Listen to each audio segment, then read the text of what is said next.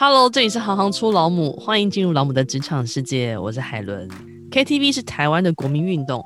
拿着麦克风的我们，看着荧幕内的 MV，那些赋予歌曲灵魂的画面，赋予歌曲深度的故事，跟着唱出一首又一首的歌曲。MV 导演将音乐表达转换成画面和故事影像，以音乐为主体，搭配演员的身体及情绪，摄影视角的选择、光线调度、画面构成、剪接逻辑，呈现给观众。今天我们要介绍的是导演老母陈佩芙。陈佩芙，影像工作者、导演、美术指导与视觉艺术家，创作媒介包含了新媒体、广告、生活时尚、音乐、数位影像、数位录像、电影、装置艺术等。指导作品曾入选德国柏林时尚影展、柏林广告、日本 Casa Brutus 杂志、国家地理杂志年度严选、台湾金曲奖以及龙喜、时报亚太等多项广告美术大奖。曾旅居纽约多年，有一个台日混血的小女孩。让我们先欢迎一下今天的主角佩芙。Hello，Hello，大家好，我是佩芙。请问一下，佩芙，你当初自己是怎么进入这个影像工作的行业的呢？我在念书的时候，崇一导演要找一个会写书法的人，他们打电话给我，然后一天四千块。那时候我还在念书，听到这个很厉害的 offer，我就说好，我去。结果我带了那个书法帖子到现场。发现导演要我写的是好几面那个宽二十尺、高十二尺的那种大墙面，然后我就想说，哦，好。然后现场只有油漆，从小到大写字写那么多，从来没有这么大的地方给我挥洒。然后我就写的很开心，然后乱写，不管怎么样就写写写。写完之后，当天就收了四千块的现金。那时候我就想，哇，有这么好的职业，那我接下来要做这个行业。你是自己从小就有在写书法的习惯吗？家里送我去上书法，然后就一直写，一直写，一直写。你小朋友就是没有想，然后就写写写写写写写写写到大。基本上，导演主要的工作内容是什么样子的形态呢？因为中文的导演好像是要教人家怎么演，可是我觉得英文的说法比较贴切，他叫 director，他是一个提供做事方向的一个建议的人，他有那个做决定的权利。那，所以导演就是提供这个方向，然后在每一个小小的细节、大大的环节做下一个决定，引导这个方向前进。我通常不是那个最原始的创作那个点，前面可能是编剧，他有一个故事，或者是 MV，他前面有一首歌。然后当这个东西交到你的手上，你要把它变成一个影像，然后给大家看。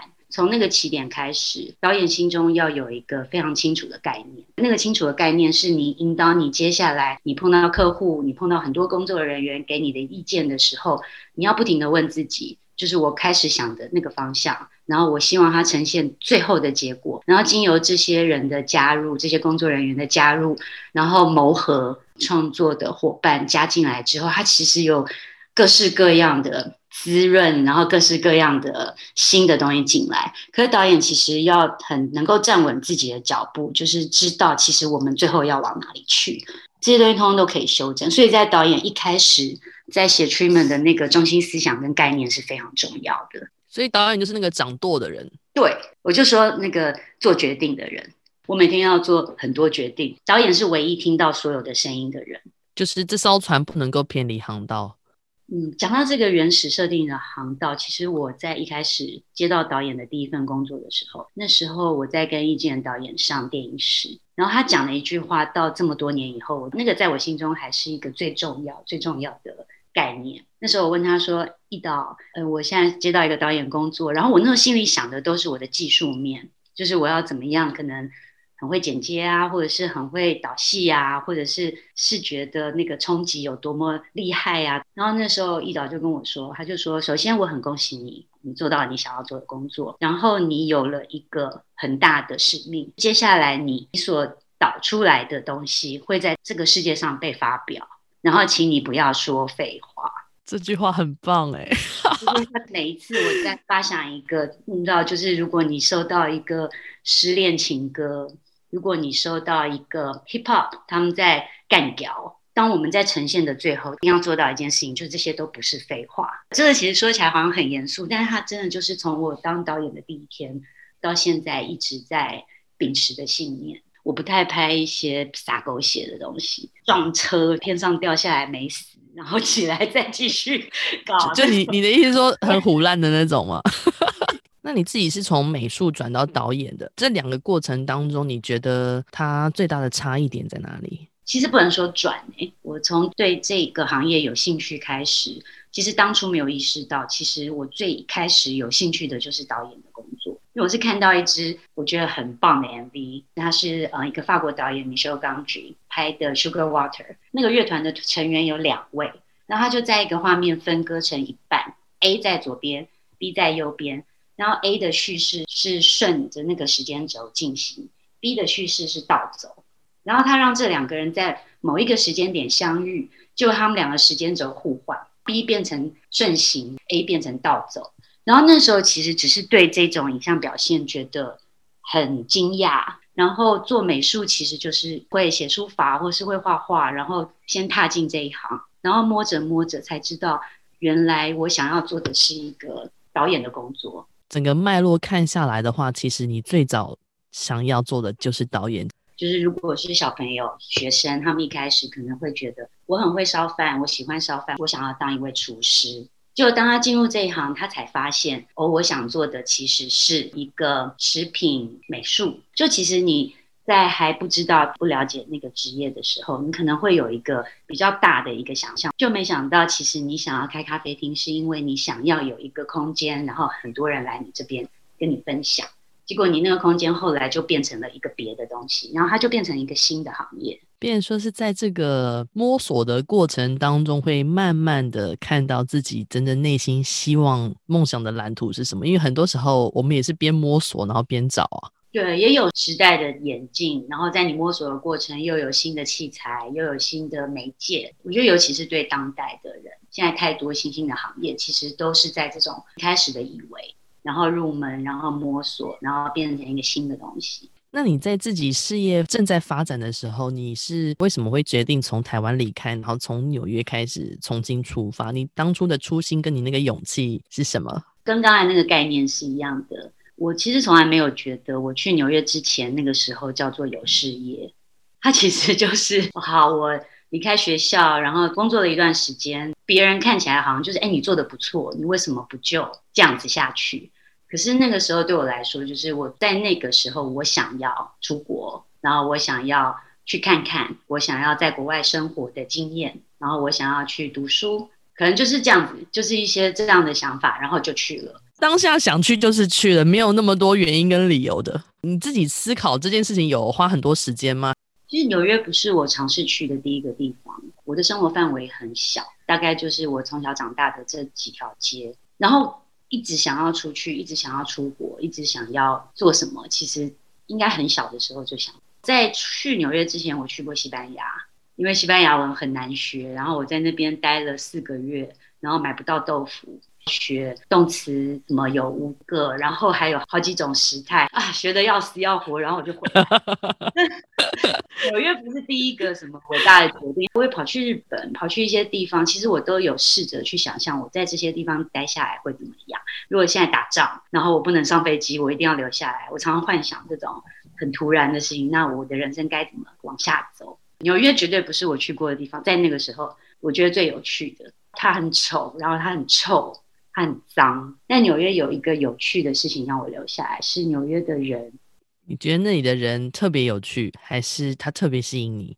纽约好像是一个平台，就是对那个时候的我，在纽约的大部分的人都有一个调调，他其实根本不用去纽约，他可能在他原来的地方日子就会过得很好。外来的人去纽约都是他们选择要去那边，他们选择要去这个地方冒险，然后要去这个地方挑战自己，所以那时候去就会觉得。好像看到很多跟我类似的人都在那个地方混，就觉得哦，这个地方好像适合我，吸引着我，感觉自己的渺小。怎么说？这样说好了，就是那时候我好不容易花了好大好大的力气拿到艺术家签证，但这是一件不容易的事情。然后我就以为自己哇，我现在拿到艺术家签证，我可以开始赚钱。这中间也曾经就是有朋友跟我说，哎，你要不要假结婚？然后我想说假。婚，然后呢，你说像喜宴里面那样吗？你知道，就是我好好的一个人，然后又不是不会做事，就那时候也会，就有一些就是哇，原来假结婚拿身份这个是真的是一个管道，真的是一个很普遍大家会谈到的事情。然后但是就花了很大的力气不去做那些事情，然后去证明自己可以用自己的实力在那边拿到合法的工作签证。然后我就去找工作，然后找不到工作。然后找了很久很久，后来我就去一家日本拉面店，因为以前做过食品美术的经验，我就拿了一些照片，然后跟他说我手工很好，我会切东西，我就应征日料店前面做 decoration 切东西的师傅。去我就想说，哎，真的是龙困浅滩，我这种艺术家签证竟然在那边切东西，就切切切切，然后我的同事就问我说，哎。所以你是学厨师？你是厨师吗？我说我是拿艺术家签证的。他说哦，我也是哎、啊，你也是？你是谁？我是演员。他说哦，那个啊，外场那几个都是演员啊，那个是 model，那个是音乐家，后面洗碗那个是剧作家。所有你看过在美国电影里面看到这些影迷，你这些厨房里面的人，每一个洗碗的，每一个切菜的，每一个都是咖。爬了半天，我们只是在那个找工作的起点，或者是要糊口付房租的那个起点。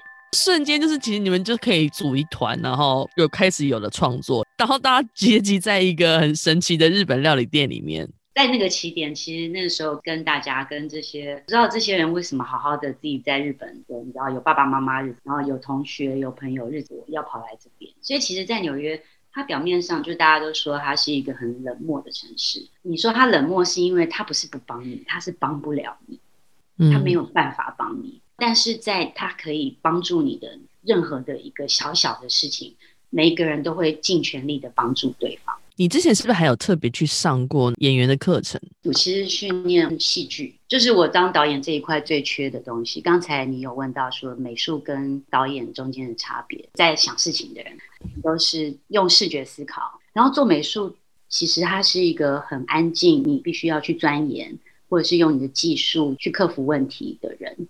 但是我第一次导片子的时候，就发现我的每一个演员都是道具，我把他们弄得很漂亮，我的摄影机就开始推，然后这些人都不会动，我也不知道要教他们怎么动，顶多就是在原地呼吸。后来我发现我拍的东西很呆，我不太懂人的事情，我就是只会看好不好看的东西。然后那时候就觉得，其实是在戏剧方面的知识不足。到纽约之后，我就选读戏剧。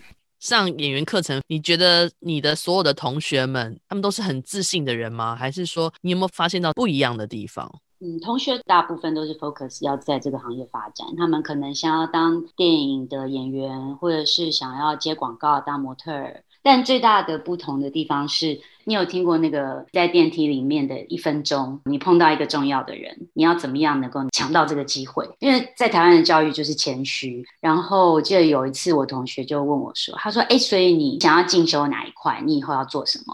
我就说：“哦，我要当导演。”然后他就说：“哎，所以你已经拍了你自己的片吗？”然后那时候我就直接说：“哦，没有啦，我。”然后我当我讲到：“哦，不是没有啦，我那个是谦虚的开头。”的那一瞬间，他头就转开了，然后他就跑去找另外一位同学，然后另外一位同学就跟他说：“哦，我是一个 filmmaker，我已经做了这个、那个、那个、那个。”然后我就啊，真的吗？到后来我们看彼此作品的时候，那家伙根本拍得有够烂。然后我在那个时候就有，我做了半天做的事情，我真的没有什么嘛。就是你在纽约那样子的地方，你在一分钟，你在短短的两句话里面，你要很清楚的让人家知道我是谁，我可以做什么。我什么都可以，我什么都会。在这种谦虚文化里面，其实一开始是很不习惯的。我们可能底子上很会做，但是自信度的部分还跟不上。另外一个面向可能会是，他其实什么都还没做到，但是他先把自己说到那个状态了，所以有可能他就拿到那个机会了。就当在一个很大的国家、很大的地方，竞争很激烈的场域的时候，你要在很短的时间之内。简单有力，即使是讲一个笑话，或者是翻一个跟斗，你要让对方很快的知道你有这个才华，你有这个长才，我很期待能够跟你一起工作，而不是唯唯诺诺，然后谦谦虚虚。就是后来在纽约待久了，看到人家谦虚，会觉得很不耐烦。所以你要怎样？你觉得我是有多少美国时间等你？真的就是我有多少美国时间？就你就会翻跟斗，翻翻给我看。嗯、好，走来，就是你。很快速的这种竞争激烈的时代，你真的是会很希望大家其实勇敢的表现自己，嗯、然后很清楚的表达出来你会什么。谦虚不能用在找工作或者是你在寻找机会的时候。那你自己是怎么样靠这些音乐去启发你的灵感，去创造那个画面的？你自己有没有一些很独到的运作的风格？从它的旋律，从它使用的乐器，抽丝剥茧。第一印象，这个音乐你听到了什么？如果是弦乐器，你可能会眼睛闭起来，就仿佛看到了一片大草原，一片海。如果是鼓的时候，你可能会从鼓去找到一个节奏感。然后可能用节奏去设计这个 MV 最后呈现的重点是什么？然后或者是唱歌的声音，有一些歌手他们唱歌如天籁般的美好的声音，这时候就会比较想要很纯粹的去呈现那个声音、那个音域给到的那个影像的那个想象。另外一个其实就是从艺人的特质，所以我会把艺人分成明星、偶像、创作者。一个很会唱歌的人，还有一些就是他是演而优则歌，然后或者是他是一个很好的表演者，比如说他其实不只会唱歌，他还很会跳舞，分这些，然后去找到他们的特质，然后把这些艺人的特质表现出来。那你在这当中，你要去。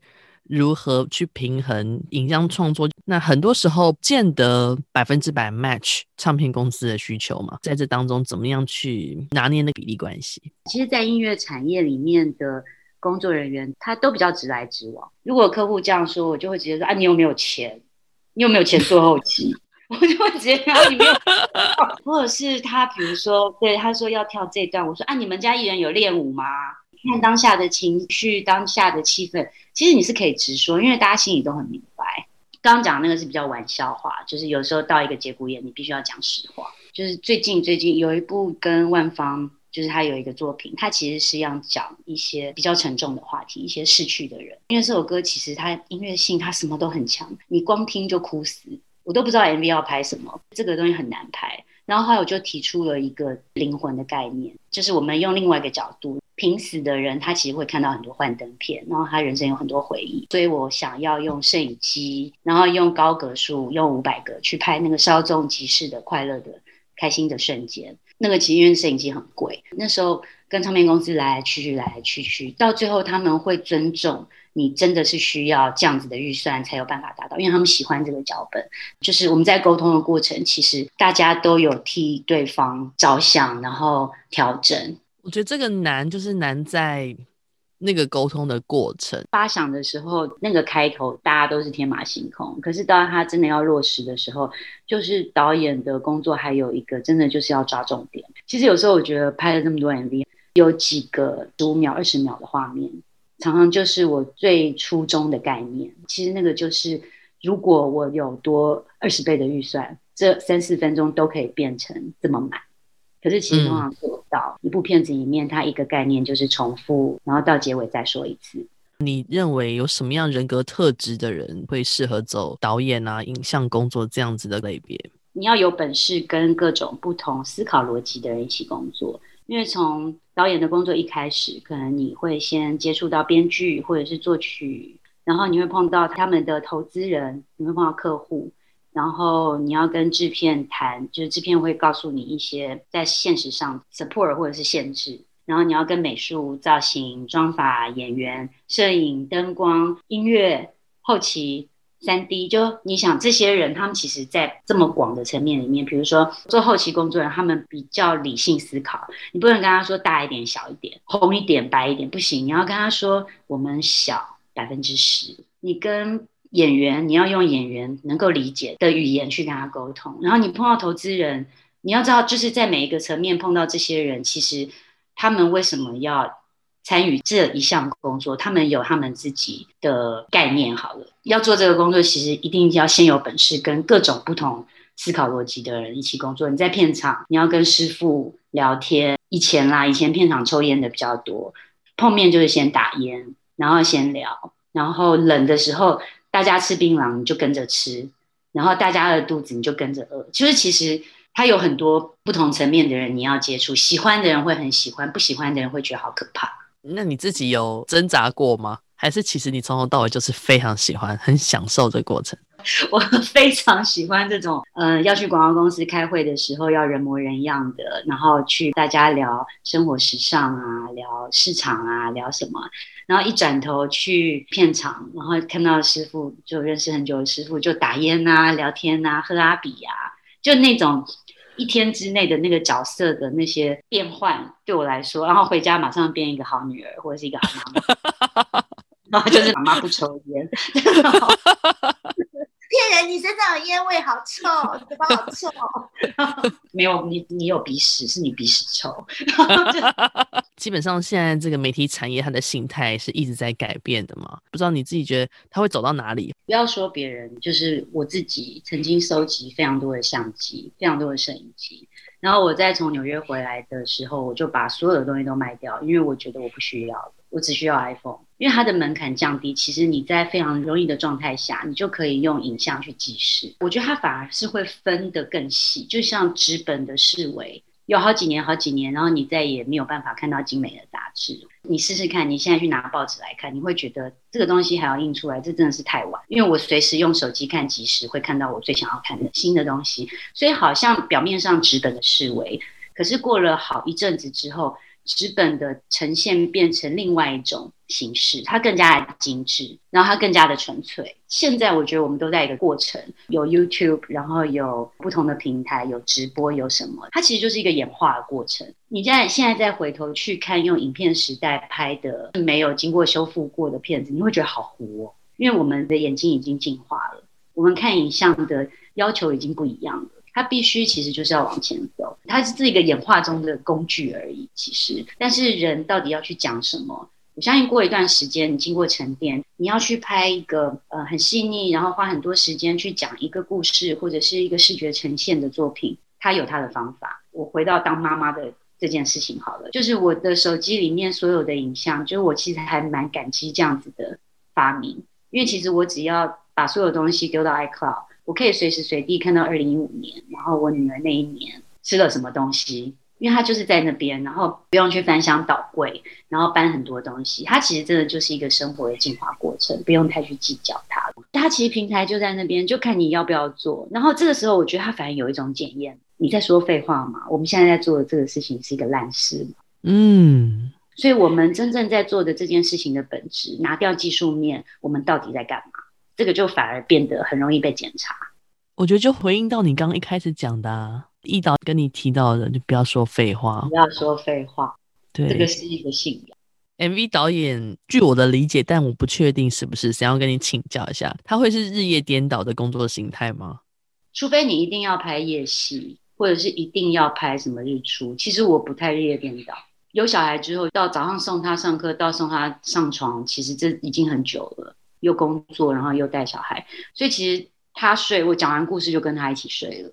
然后只是我比他早起，我可能四点半就起来，是你自己去控制，嗯、你自己去计算的。成为母亲之后，对你的创作有没有带来一些不同的影响？肯定是有的嘛，因为你整个人的状态不一样。其实有一个比较值得一提的，就是现在创作会去反刍自己的童年或青少年，以前不会吗？以前会在当下对一切的疑问上面去解决，就是去思考那个东西。可是现在就是会很，因为小朋友会说谎，然后会偷吃零食，然后会睁着眼睛说瞎话，然后他会对一些你早就不在意的事情感到好奇，他会觉得那个东西好酸，然后他吃到酸的样子，就是那一些东西其实是我们曾经也是那样的小孩，然后长到现在。可是那个，因为我们在是小孩的时候。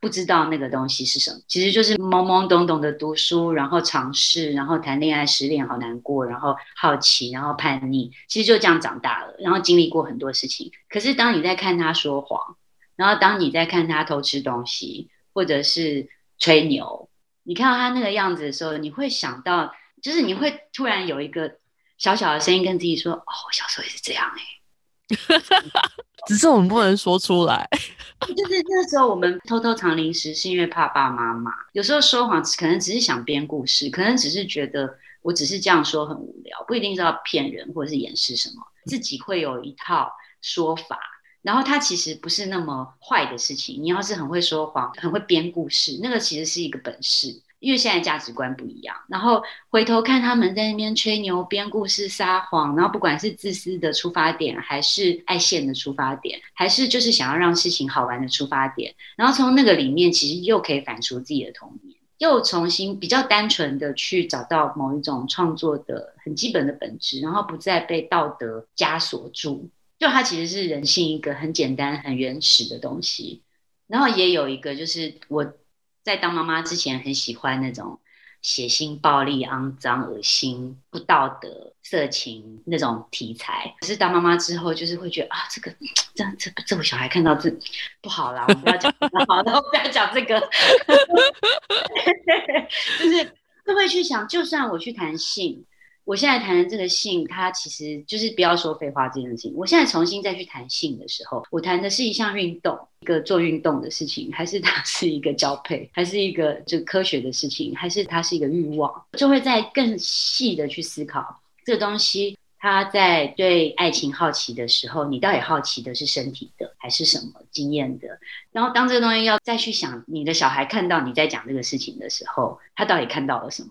这个会影响现在的创作。那你通常会带着孩子用什么样的视角去看这个世界？还是说，其实是你用他们的视角再重新再看这个世界？他们现在的刺激很多，然后他们可能一个圣诞节会收到二十个礼物，就现在的物质很多事情都太太太多了。他们会跟我说好无聊，我说好无聊是因为你看事情的角度很无聊，比较会避免让他去从很容易得到的物质去满足他自己的欲。因为那个是现在看到现在的小孩比较可怕的事情，一样从很简单的散步，或者是找他进来厨房帮我削苹果，去做一些很简单生活的事情，然后再让他从那个里面去看到，你知道，就是生活本质的一些很简单的快乐，然后让他去做错事，或者是他削苹果，然后把自己皮削掉，然后喷血，然后从这边去看，下面就是有血管，就是会喷血。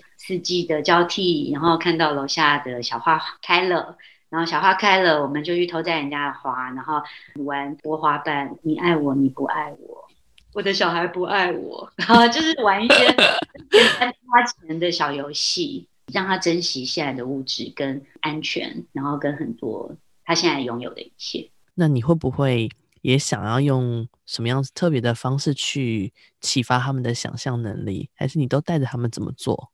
其实他们有诶、他们每一个小孩都有诶、我到现在碰过的每一小孩，他们都有那样的能力，只是父母有没有就是把耳朵打开听到或者是感受到。就有一次我们坐飞机，刚好看到夕阳，我就跟他说：“喂，你赶快看外面。”我那时候本来想看，你看好多彩色哦，橘色、什么紫色、红色，什么什么什么，好漂亮的云哦。他看着外面，他说：“哎，真的好漂亮哦。”然后他就没说话了，他就停一下下哈，他说。我觉得好伤心，我不知道为什么。讲英文可能他比较能够表达。他看他说、嗯、，Oh, it's beautiful. I feel sad. I don't know why. 然后我就说，我想，天哪，你是个多愁善感、具有诗人潜质的孩子。然后在从那个地方，其实你又可以。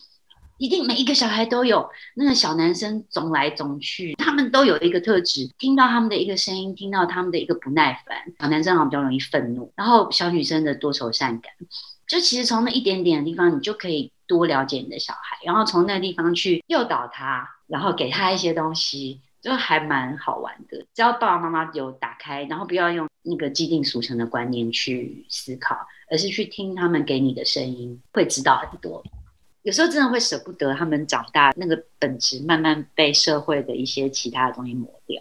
那你自己对于未来的计划呢？你会一直在 MV 导演这块去经营吗？还是说你会不会想要尝试看看跨领域去拍电影或是其他的？今天看到一个很不要脸，在我的脸书跳出来的广告，它竟然这边有一个 App。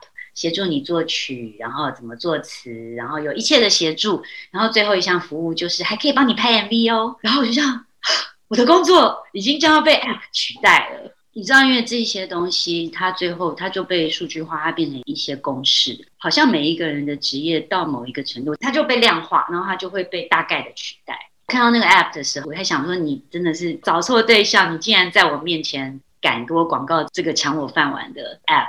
可是其实同时我也觉得还蛮开心。那个开心是 OK，我要 move on，就是我要再去想接下来我可以做的事情。其实我最近这段时间对其他就除了电影外，电影我觉得很有趣。然后我反而对剧场、对一些 VR、XR 一些互动，然后一些装置，然后直播比较情境的东西，我还蛮有兴趣的。感觉会是一些新的可能，所以这些东西你现在已经都开始了嘛？在纽约的时候，我有做过纽约时尚周，我有做过秀导，嗯、然后其实我有花两三年的时间帮别人开餐厅，就是一个 project planner。然后我的出发点是，就是像写剧本那样子的角度去企划一个餐厅，这很有趣诶，因为他其实还是从一个影像的说故事的那个人，然后一个爱吃鬼。其实我想象的就是一个情境，就是这个餐厅开起来之后会有什么样的人来，他们在吃什么，然后再开始抽丝剥茧的去想，那我们的菜单是什么？我们要怎么样服务他？我们要放什么样的音乐？什么样的灯光？什么样的环境？什么样的情境？然后把这些东西都企划出来之后，因为在纽约有很多专业的团队会去帮你分析。我还蛮希望，就是以后还可以，就回到台湾之后还有这样的机会。我觉得用这个计划方式开张的这个餐厅，那个气氛感觉一定是完全不一样。谢谢佩服今天的分享，谢谢海伦。如果你喜欢行行出老母，欢迎订阅和给五颗星留言给我们。有了留言评论，我们除了能够更直接的互动，也能帮助这节目被更多人看见。谢谢你们的支持，我是海伦，我们下次见。